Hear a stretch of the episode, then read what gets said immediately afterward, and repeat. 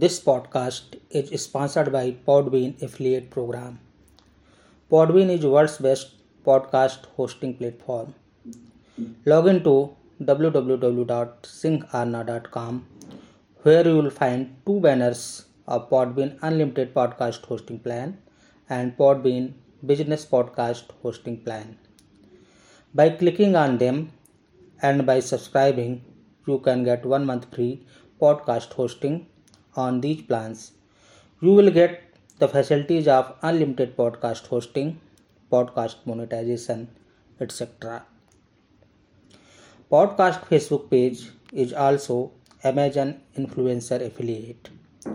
Log in to www.amazon.in slash shop slash podcast where you will find many shopping categories like air conditioner, refrigerators, tablets and laptops smart watches shoes jeans shirts kitchen items etcetera by clicking on them you can order by world's best reliable online retail company on cheap and best quality नमस्कार, आज हम बात करेंगे arthritis यानी गठिया रोग के बारे में। आर्थराइटिस में जोड़ों में सूजन व दर्द रहता है और इसका कारण शरीर में यूरिक एसिड का बढ़ना होता है। सबसे पहले यह पैर के अंगूठे के जोड़ों में दर्द से शुरू होता है और बाद में यह घुटनों, कोहनी और हाथों की अंगुलियों के जोड़ों में भी फैल जाता है। आर्थराइटिस की बीमारी ज़्यादातर पैंसठ वर्ष से अधिक उम्र के व्यक्तियों में पाई जाती है, परंतु आजकल गलत खान पान और जीवन शैली के कारण युवाओं में भी यह देखे जाने लगी है। हमारी हड्डियों के जोड़ों में पाए जाने वाले उत्कों में से सबसे महत्वपूर्ण उतक को काटलेज कहते हैं। काटलेज उतक मनुष्य के चलने से जोड़ों पर पड़ने वाले दबाव को कम करता है, जिससे हड्डियाँ सुरक्षित रहती हैं। जब शरीर में काटलेज उत्कों की संख्या कम हो जाती है, तब शरीर आर्थराइटिस रोग का शिकार हो जाता है। आर्थराइटिस रोग का एक कारण वंशानुगत भी होता है।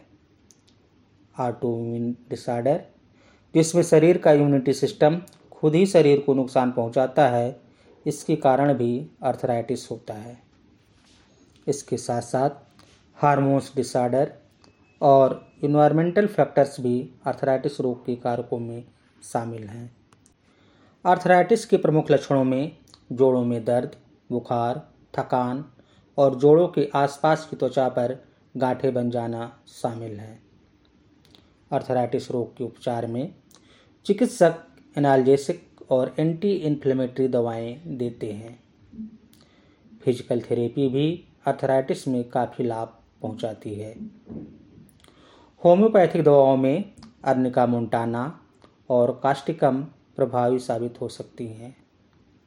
आयुर्वेद में लहसुन, मूंग, अदरक, मेथी, चौलाई, बथुआ, दालचीनी, गुनगुने पानी से स्नान, अरंडी के तेल से जोड़ों में मालिश और व्यायाम को लाभकारी बताया गया है।